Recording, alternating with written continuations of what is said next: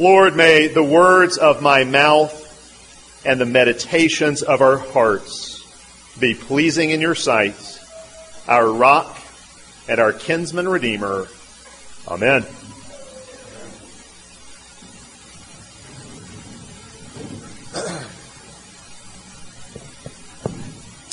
It is Advent, that season of the church year which especially anticipates the Lord's coming. The Old Covenant saints looked forward to God's advent, which finally happened when Jesus was born into the world, the eternal Son of God, taking to himself human flesh. But in the New Covenant, we still have an advent we look forward to. We look forward to Christ's final advent at the last day when he will return in glory to make heaven and earth one and to consummate our salvation and bring us into a glorious new creation forever and ever where we will live in resurrection bodies and in resurrection glory for all eternity. But you know, there's something really odd about Advent, something really odd about the language we use about Advent. We talk about God's Advent, God's coming. But how can God come to his people? Isn't God always already there? To say God will arrive uh, seems to suggest that in some way God is absent. But how can God be absent when Scripture so clearly teaches that God is present everywhere all the time? He's omnipresent. Well, we need to understand exactly what Advent means. Advent means not just that God arrives or God shows up, but the God arrives and comes to his people in a special way. Advent means God comes to his people to save them, to bless them, to rescue them. So, yes, God was always present with his people throughout the Old Covenant, but he came to be with his people in a special way in the advent of Jesus, the birth of his Son in human form into the world. God is with us right now. But he's not with us in the way he will be with us at the end of history in Christ's final advent. Right now, he's present in some ways, but absent in others. In the final advent, when Christ comes again in glory, he will be fully present with us in every way. Because all of that's true, Part of what we do during Advent is we contemplate how to live in light of the relative absence of God. We have these promises of God's future coming. We cling to those promises in hope. But what do we do in the meantime? What, how do we live with these unfulfilled promises? What do we do while God is away? What do we do, if I can make it very specific, what do we do between the first and the final advents of Christ? What do we do while we wait for him to appear? A story like this one here in Mark 9 is very helpful in answering just those kinds of questions. In context, what's happened here? What's going on at this point in Mark's gospel? Earlier in this chapter, Jesus goes up on the mountain with three of his disciples, and there he is transfigured in glory. His face becomes radiant, his clothes become radiant. These three disciples get a glimpse of his true glory. But the other nine disciples are left behind. They're in the valley below, they're at the foot of the mountain. And while Jesus is away from them, they have a demon to deal with, a demon possessed boy, and they have a debate with the scribes. Their situation at the foot of that mountain while Jesus is away on the top of the mountain really is helpful for us because that's the situation we find ourselves in. See, really, in a way, you could say this story is a parable of Advent. It's a preview of what's coming. Jesus is with his disciples here in Mark 9, but he's going to go away from the disciples after his death and his resurrection. He's going to ascend in glory into heaven, and his disciples will be left behind on earth. How will they cope in his absence? How will they handle their mission while he's away? How will they deal with demons and with debaters? See, this story is a taste of what's coming for the disciples in the future, and therefore it speaks directly to our situation, living as we do between the first and the final advents of Christ. Jesus is in heaven right now. He's in heavenly glory.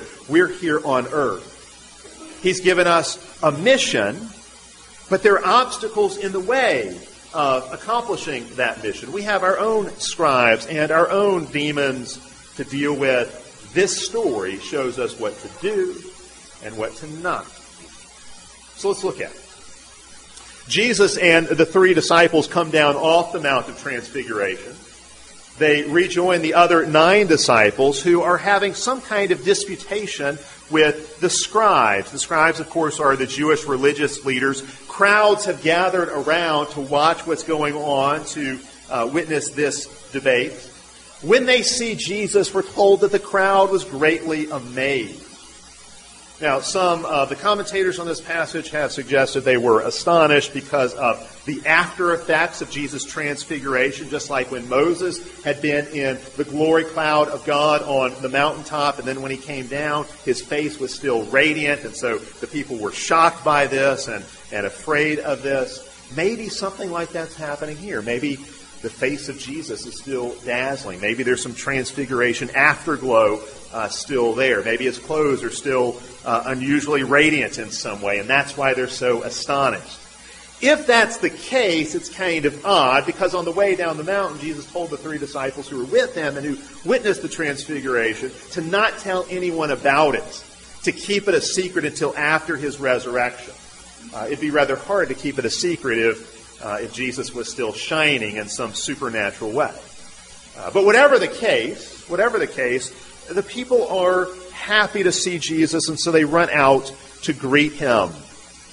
Jesus asks the scribes what the discussion is all about. He asks the scribes. Note, he inserts himself between his disciples and those who are attacking them, the scribes. But before the scribes can answer the question, one in the crowd speaks up and says, Teacher, teacher, I brought my son to you. He has a mute spirit who seizes him and throws him down and causes him to gnash his teeth. So I spoke to your disciples, but they couldn't cast it out. We find out as the story unfolds, this is the father uh, of, of the boy, and there's much more that's going to happen here with him. But probably this is the backstory. Probably something like this happened. The father brought his son, hoping to find Jesus. He had heard stories of Jesus doing exorcisms and miraculous healings. So he brings his son, hoping to find Jesus, but Jesus was absent. And so who does he find instead? He finds the disciples of Jesus. And so he asks the disciples of Jesus if they can help.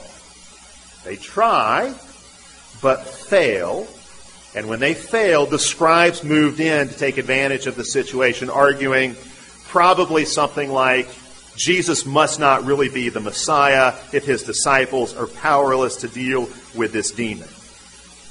That's probably the backstory. That's probably what's happened here. Now, what else can we say about the condition of this boy?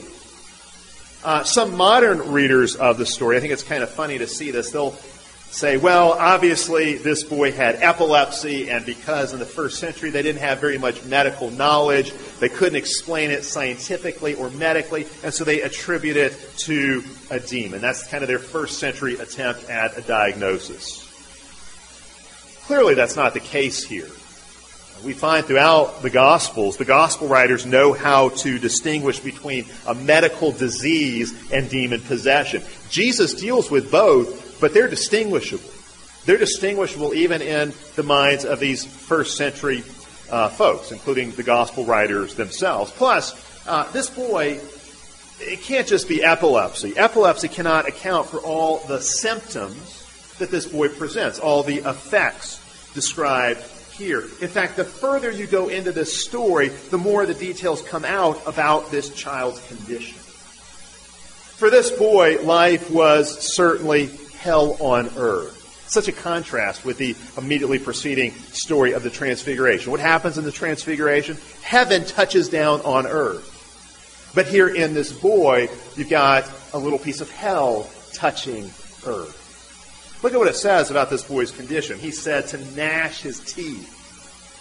He gnashes his teeth. That's actually how hell is described in other places in Scripture. Hell is depicted as a place where there is weeping and gnashing of teeth.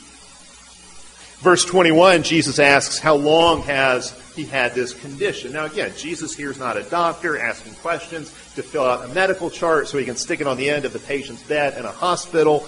That's not what's going on here. Jesus wants to get this information about the boy's condition out in public so everyone will see the severity of his condition and that nothing has been able to be done about his condition. He's been this way since he was a little child. And that's hugely significant because in this part of Mark's gospel, this kind of midsection of Mark's gospel, uh, especially this chapter and the next, there is a lot about little children. We're going to see this in the weeks to come. I'm not going to go into all this this morning. We'll do it in the weeks to come.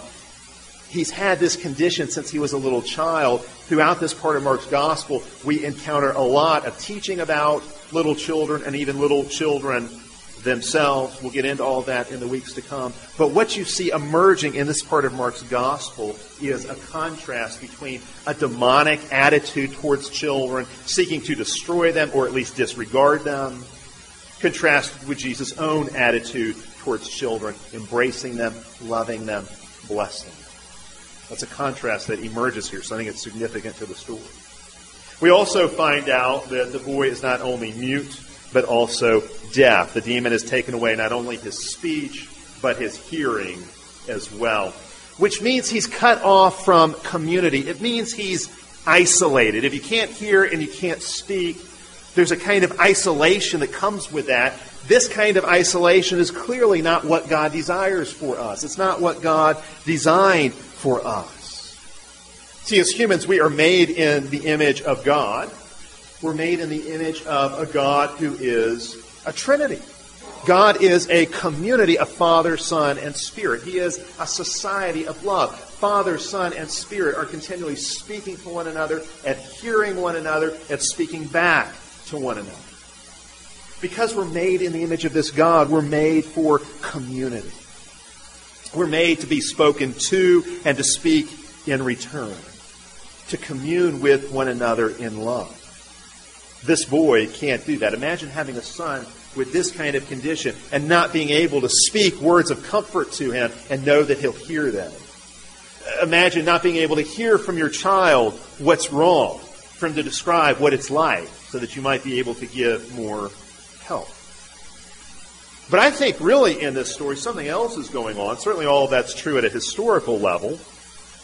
But I think there's also possibly here an allusion to the idolatry that has overtaken the nation of Israel. An allusion perhaps to Psalm 115. Psalm 115 gives us that great principle. We become like what we worship. That's why if you worship the triune God, you throw yourself ever more deeply into community, into relationships of love, because God exists in relationships of love. You become like what you worship. If that's the God you worship, that's what you become like. You begin to mirror that more and more at a human level. But Psalm 115 describes idols. It says idols are mute and deaf. They have mouths but cannot speak. They have ears but cannot hear. And those who make them and those who worship them become like them. It could be, the way this story works, it could be that this boy's physical condition is supposed to symbolize the spiritual condition of Israel at this point in history. Indeed, I think we see that confirmed if we go further into the description of his condition here. The unclean spirit tries to kill the boy. How? By throwing him into fire and water. Now, fire and water have played a big part in Israel's history up to this point. For example, when Israel was enslaved in Egypt and oppressed in Egypt, Egypt was called a furnace of affliction for Israel. A, kind of fire that Israel was thrown into. In fact, I think that's symbolized in Exodus chapter 3 by the burning bush. Israel is in the furnace of Egypt, Egyptian slavery, but isn't being consumed by the flame.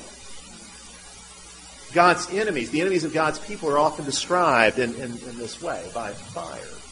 Likewise, the enemies of God's people are often described in terms of water.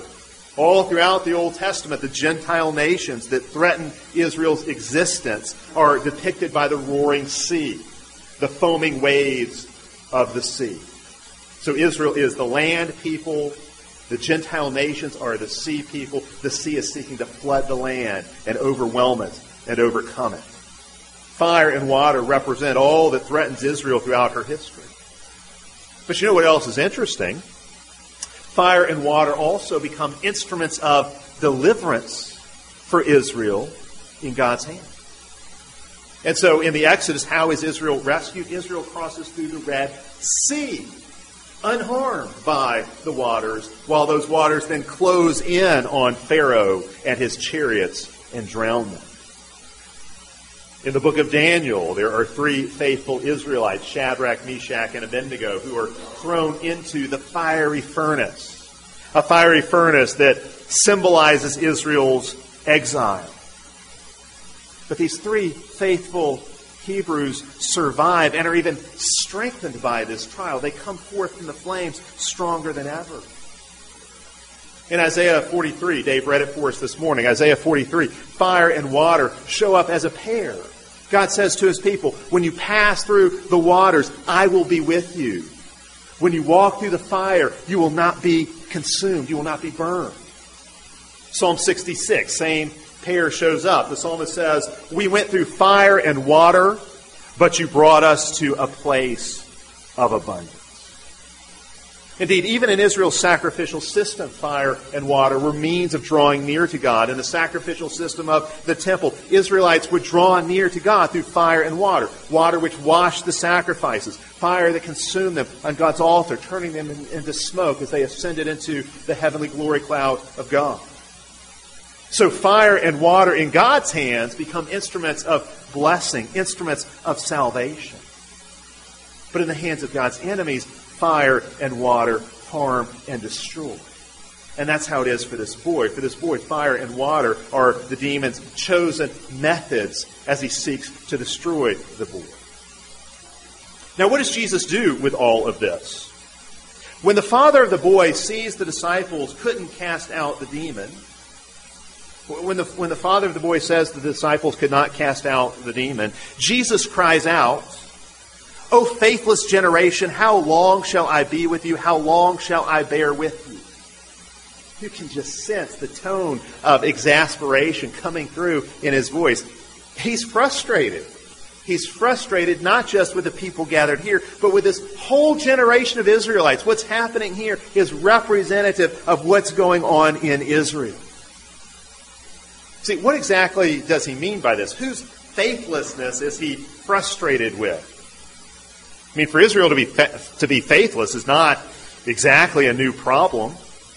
In fact, that language of faithless generation actually goes all the way back to Deuteronomy chapter 32 to the Song of Moses.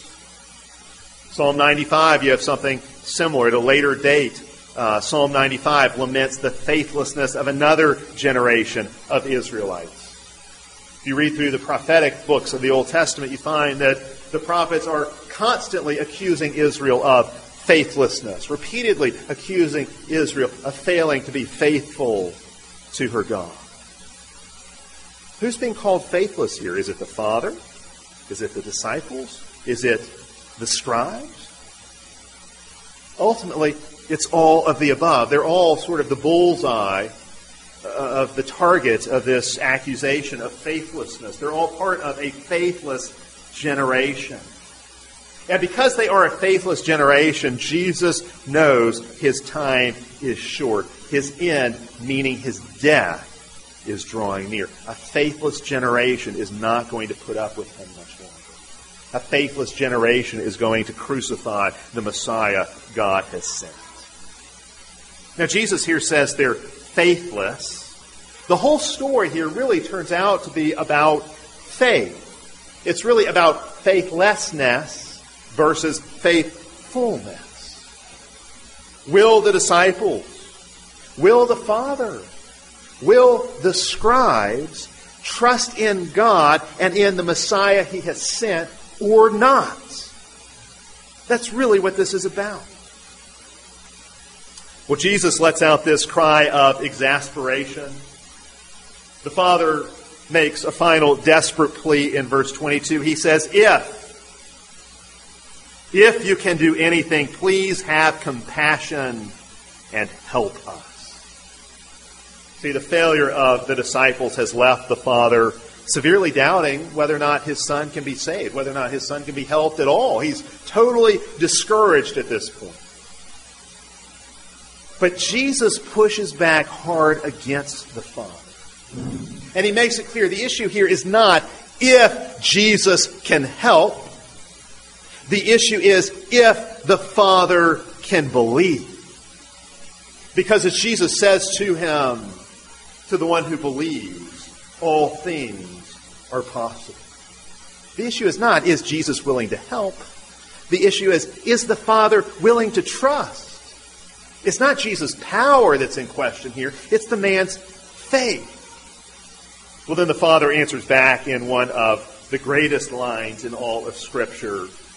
He doesn't just call Jesus teacher here, he calls him Lord, which I think shows you he's moving in the right direction. He says, Lord, I believe, but help my unbelief. Notice the change here. He changes his request from help my son to help me. And that's critical. That's, that's key. He recognizes here it's really his unbelief that is the obstacle. His unbelief is a bigger obstacle than the demon that's possessing his boy. And he confesses here to have faith, but he confesses it's a weak faith, a, a mixed faith, a doubting faith, a struggling faith, a feeble faith, a faith that needs help. I think every one of us can relate to the Father here. Uh, we all, I'm sure, have times where our faith seems to waver, where our faith seems to be locked in a battle with unbelief, where faith is a struggle. There's times where faith seems to be assailed by doubts and faith starts to waver. The Father's plea here, I believe, but help my unbelief, I think is the plea of every true Christian. If not for the whole of the Christian life, at least for many parts of it. Note several things here, several things this indicates about faith and the role that faith plays. The Father here is desperate and humble. There is not a trace of self sufficiency or self adequacy or arrogance in his words. He knows, at this point, he knows he is utterly dependent upon Christ, and all he can do is cast himself upon Christ's mercy. These words, I believe, but help my unbelief, really amount to a prayer offered in total humility and self abandonment. He has become poor in spirit. He knows he has no resources of his own. Further, the Father here acknowledges that faith is a gift. He knows he can't conjure up his own faith. His faith will not be self produced. He can't make himself believe. Faith must be given to him from the outside. Faith is a gift. And he learns here, too, that faith is really the key to knowing Jesus and to receiving the benefits of Jesus. See, faith really is the beginning, middle, and end of the Christian life. We start by faith, we grow by faith, we finish by faith. That's why Hebrews 12 calls Jesus the author and perfecter of our faith. We are united to Christ by faith. We grow in Christ's likeness by faith. Faith for us means looking to Jesus even though we don't see him. Faith means taking hold of Jesus even though we can't touch him. Faith means relying on the goodness of Jesus and the love of Jesus, even when every trace of his goodness and love seems to have vanished from your life. That's what it means to trust Jesus. This trust, this faith, unites us to Jesus, in whom we have every spiritual blessing, in whom we have everything we could ever need. All things pertaining to life and godliness are given to us in Him, when we put our trust in Him. Well, the Father in this plea has demonstrated true faith. Weak faith, but faith nonetheless. And because he shows this faith, even though it is weak faith, Jesus now acts, and he acts in power. Even weak faith connects us with the power of the Savior. And so what does Jesus do? He commands the deaf and dumb spirit to come out of the boy and to enter him no more. This will be a permanent deliverance. But the drama is not over. The unclean spirit cries out and convulses the boy one last time and then departs. But there's a problem. The problem is the boy appears to be dead. At least that's what the crowd thinks. The crowd thinks the boy is dead. And of course, if the boy is dead, it means the demon, even though he's been cast out, it means the demon wins. That's what the demon wanted, after all, was to destroy the boy, to kill the boy. And if that's happened, the demon has won. But look at verse 27. Jesus takes the boy by the hand, raised, Jesus raised him up, and he arose. So interesting, the language that Mark uses to describe this. Not one, but two words for resurrection show up in this one verse. Two resurrection words here right next to each other. Jesus raised him up and he arose. It is interesting throughout Mark's gospel, almost everyone who gets healed in Mark's gospel is said to arise. Why is that? It's because Mark wants us to know where the power comes from. He wants us to understand all of these healings are really mini resurrections. They are previews of the power to come when Jesus himself arises from the dead. For Jesus to touch this boy and heal this boy is to make this boy a sharer in his resurrection life. To be touched by Jesus, to be healed by Jesus, means his resurrection life has broken into your own life. It means the, the power of the life to come has broken into the present. The power of the world to come has invaded the present. That's what happens with this boy. Well, then we have the aftermath of the story. The disciples get alone with Jesus and in private ask him, why couldn't we cast this demon out? Why did we fail? Why did we have a power outage, so to speak? After all, the disciples have performed successful exorcisms earlier in Mark's gospel. You go back and you look at the beginning of Mark 6 when they're sent out on a missionary journey. They've got authority, they've got power to cast out demons. So we know that the, the disciples are exorcists. They've been able to do this before. What went wrong here? Why couldn't they do it here? So they ask Jesus this question in private, and he answers them. But I want you to notice what Jesus does not say. He does not say, oh, you know, guys, uh, you were just in over your heads in this particular case. There's no way you ever could have been expected to deal with such a difficult problem, such a strong demon. No, the whole reason Jesus has been exasperated and frustrated is because he expected them to be victorious. He expected them to drive out this demon, to have victory over this demon. And he's frustrated at their failure. They should have been able to, and they failed.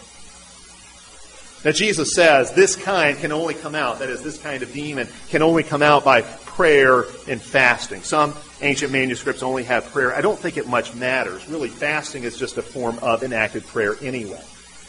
What is fasting? Fasting is when we abstain from food so that our physical hungers join our voices in crying out to God like prayer, fasting is a sign of dependence and self denial. It's a way of saying, God, we know that life and everything that, that we need for life comes only from you. In prayer, our hearts hunger for God. In fasting, our bodies hunger as well. And that physical hunger becomes a reminder to us, a painful reminder, that ultimately only God can satisfy our deepest So prayer, fasting, that really blends into one answer. Now, some like to speculate here based on the way Jesus answers this question. Are some demons greater than others? Are some demons stronger than others so that exorcising them is more difficult? Probably so. That probably is what Jesus is indicating here. But I think to speculate that about that too much is to really miss the point. The real issue here is this. No matter how strong the demon, no matter how stubborn the darkness, the church can defeat demons and powers of darkness if she will only pray and fast.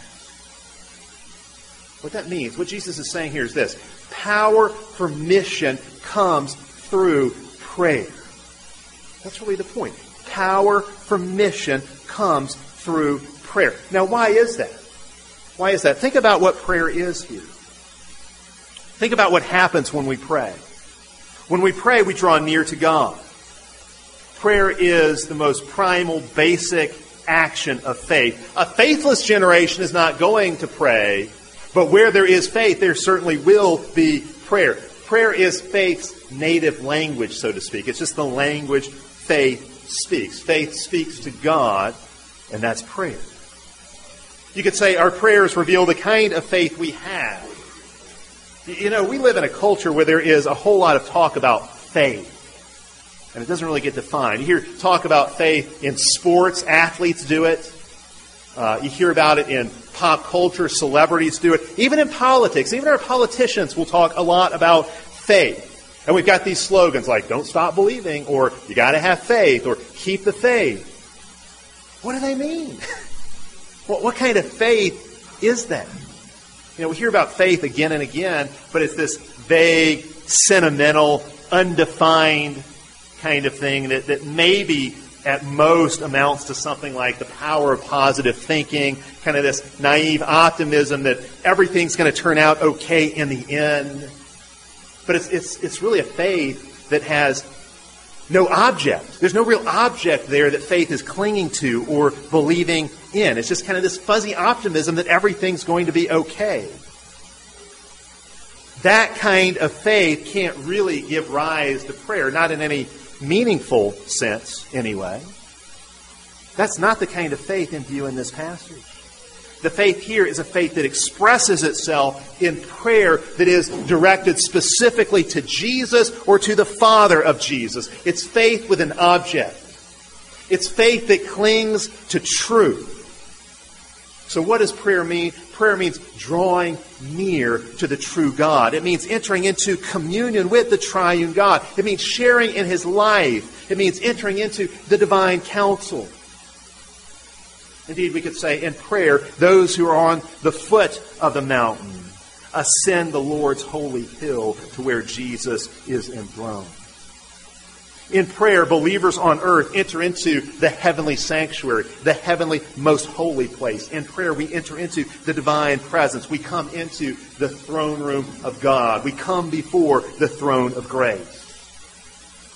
And so prayer, the prayer of faith, connects us to all the possibilities of God's power. In prayer, we access God's throne room power. It's interesting. What Jesus says about faith in Mark 9:24 is really a lot like what he says about prayer in other places in passages like John 14:23. Here Jesus says of faith, all things are possible for him who believes. In John, he says a prayer, whatever you ask in my name, I will do. In one place, it sounds like faith makes all things possible. In another place, it sounds like prayer makes all things possible. I think Mark 11:24 resolves any dilemma that's there because it links prayer and faith together explicitly in this way. There Jesus says, "Whatever things you ask when you pray, believe that you will receive them and you will have them." That's the prayer of faith. Martin Luther once said that prayer is not so much overcoming God's reluctance as it is laying hold of his willingness. Prayer is how we lay hold of God's power. The prayer of faith is how we take hold of God's resurrection power, God's demon destroying power, God's death defeating power. Because in the prayer of faith, we come to share in Christ's own life and power. Let me close with this. This is the season of Advent. This is an Advent sermon, and there is an Advent lesson here for us. In Advent, we learn to long for Christ's final coming and the consummation of our redemption. We live with that hope for his final coming. But while Jesus is on the mountain in glory and we are in the valley below, while he's in heaven and we're on earth, we have work to do. We have a mission to do. There are unclean spirits that need to be driven out. Spirits of poverty, spirits of addiction, spirits of sexual perversion, spirits of gay marriage, spirits of violence, spirits of unjust war, spirits of racism, spirits of oppression, spirits of false religion, spirits of greed. All of these unclean spirits are deceitful, they're powerful, they're stubborn. If you want to see these spirits at work, if you want to see their agenda, what they're up to, all you have to do is click on the news. That's really what the news covers is the forces of darkness at work. It, it charts the activities of the principalities and powers. Satan's undercover operations, uh, if you will. What do we do? What do we do in the face of all of these spirits of darkness haunting our world? We can't just resign ourselves to the status quo and accept defeat. We can't just say, well, Satan's alive and well on planet Earth and Satan's very powerful, and this is just a time of darkness, and there's, there's really not anything we can do about it. Nor can we use God's sovereignty as an excuse and hide behind our doctrine of God's providence. We can't just say, oh, well, clearly God in His sovereignty has ordained for us to live in these troubled times, these dark times, and darkness is just part of His plan for this era we live in, and so there's no use fighting. No. No, no, we can't do that. We have a mission to carry on in Christ's absence. And we can succeed in that mission. To the church that prays in faith, all things are possible. The believing, praying church can throw down the gates even of hell itself. See, people in our culture are a lot like this boy's father. They know things aren't right. They know they're living lives shrouded in darkness and defeat. And they want someone who can help. Jesus isn't on earth, and so who are they going to find instead when they turn for help? They're going to find Jesus' disciples, Jesus' church. Will we be able to help?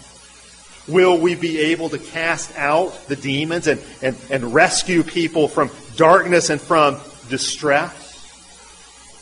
Jesus has left, but his power has not. If we believe, all things are possible.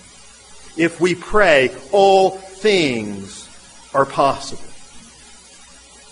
If wickedness and evil seem to be prospering and triumphing, if we as the church seem to be failing to spread the gospel or failing to transform and disciple our culture, it's not because the demons are too strong. It's because we haven't trusted and prayed as we should have. The real culprit is not Satan. It's our own unbelief. It's not that Satan is too strong. It's that our faith is too weak. It's not that Satan is too big, it's that our prayers are too small. Lord, we believe, but help our unbelief.